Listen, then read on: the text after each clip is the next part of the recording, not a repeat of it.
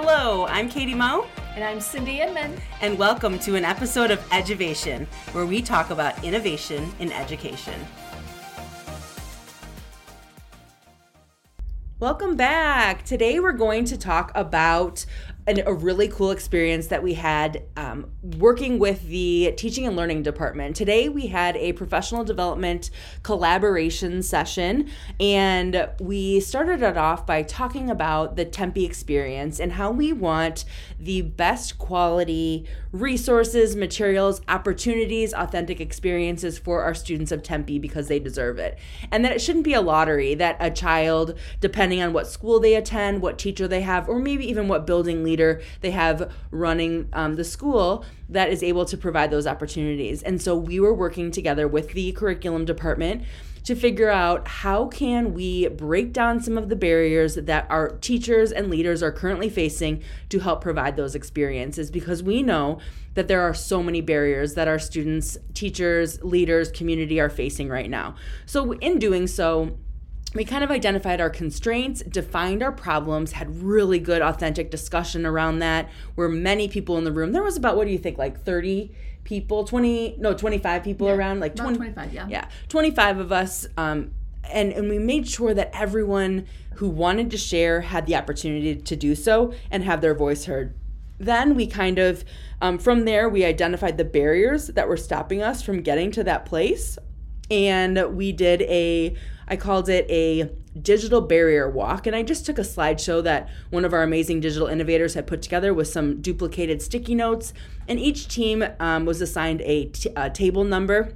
They filled in the slide with barriers that that they felt on their the Google slide and then they did a, a, virtual walk of looking at all the other barriers and seeing what the other tables um, were kind of facing and then we talked about some patterns that we were noticing. And that once again brought forth a lot of really good quality um, discussion. And it really got us all on the same page of really thinking through the lens of a Tempe student teacher um, leader. And through this process, which we are using the design thinking process, we were able to today define our problem, empathize with our stakeholders, and then we began the brainstorming ideating process. And what we did was we created, we used a, a digital tool, the Wakelet, and we had a curation of various school districts and their curriculum documents, lessons, blueprints, all of these things we put in on the Wakelet. And then we had them explore the resources and kind of identify what things they think that we need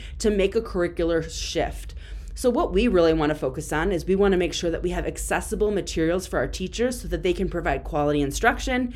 And we also want to provide our ed tech tools that are embedded and integrated into these content lessons, content resources, so that teachers can have that barrier removed because the barrier of time truly exists. The overwhelm, the cognitive load that is kind of making our teachers, I think, feel that overwhelm that they can't possibly do one more thing. And we've heard that so much in education, especially um, COVID and post COVID days. And so, how do we help support those teachers following through, pushing forward with new initiatives, thinking more innovatively. And so, as a team, we're hoping that we can build the capacity with our team of 25 and begin to build out some sort of a platform. And our superintendent has a really strong vision of what he wants this to look like. He wants quality lessons, he wants video footage of people implementing these high quality lessons. He wants um, standards broken down with rubrics that show the levels of mastery. And so we are working, how can we make that a reality for us? And you know, Katie, you brought up a really good point too. Earlier today, we were talking about how different people like the look of something. You know, somebody said, I like it to look more Pinteresty. I like it to look more structured. I like it to look, you know, whatever the case might be. And you you brought in a really great analogy. I forgot kind of what you had said, but what was it that you were talking it, about? Um, are you talking about the Cheesecake Factory yes, menu? Yes, yes, yes, yes. Yes. So, and I, I use this with uh, with different things. Sometimes when you look at the Cheesecake Factory menu, that menu that has like 500 pages you there are so many choices that you literally cannot even pick one. Right. That you just go and you get the same old salad that you've gotten every single time you've gone to cheesecake cheesecake factory because you just can't even begin to look at it. It's just too many choices that you just go with your tried and true. In all honesty, 100% every single time I go I go there I order the same thing. Me too. Yeah, I love it. oh my goodness, that was awesome. So we had a really great time again with teaching and learning and doing that. And then our team came back and we um, had our meeting this afternoon and we were taking some of our learning that again we've done some of the flipped learning. We've talked about this before where we're going through modern classroom. But a big contributor to modern classroom is Catlin Tucker and she um, does you know everything with blended learning and really talking about how we can do blended learning. So what we did this time is we made choice boards and we took some of the different articles that Catlin uh, Tucker has put together and we had our we had our coaches, our digital innovators come back and they had to just choose one of the articles to read and then write down what their big takeaways were.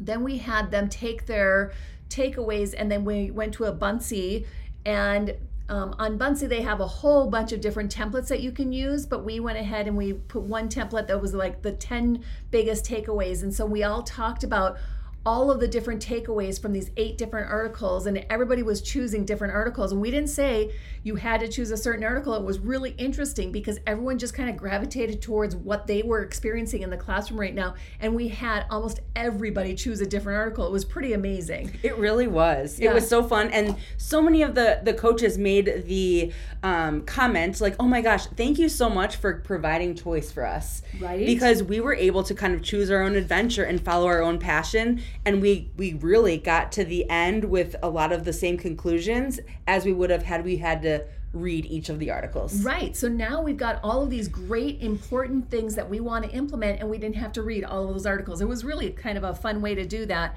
And um, the coaches just came back and they just had very insightful um, things to kind of talk about and um, we, we were really talking about personalized PD and how that looks, and then personalizing the ap- approach to coaching as well. So we we talk about personalizing for our students, and then we really talked about how as coaching we need to personalize a little bit more for for our teachers as well, and just the transparency that we need. I mean, there was just a whole bunch. We went on to the grading process, and we talked about some of those things and we just really talked about teacher engagement and how what we can do as coaches to provide teacher engagement as well it was really just a great time to just kind of really hear each other's voice and kind of see what what we were experiencing. So. I know, and these high academic conversations and dialogues that we've been having have been so bucket filling to I know both of us, yes, but also the coaches. And today we only had an hour with just us, and that hour flew by in like 30 seconds. It felt like I was like, oh no, we need another hour. Yeah. So like that time has been so valuable and fun for us. Yeah, so proud of the team. Like they yeah. just really are doing the heavy lifting, and they are just coming in just,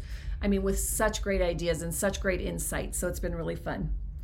So, as we make the most of what we already have, we will not let the challenge of change stand in our way, but allow for continuous improvement. Thanks for tuning in. Make it a great day. Keep on educating.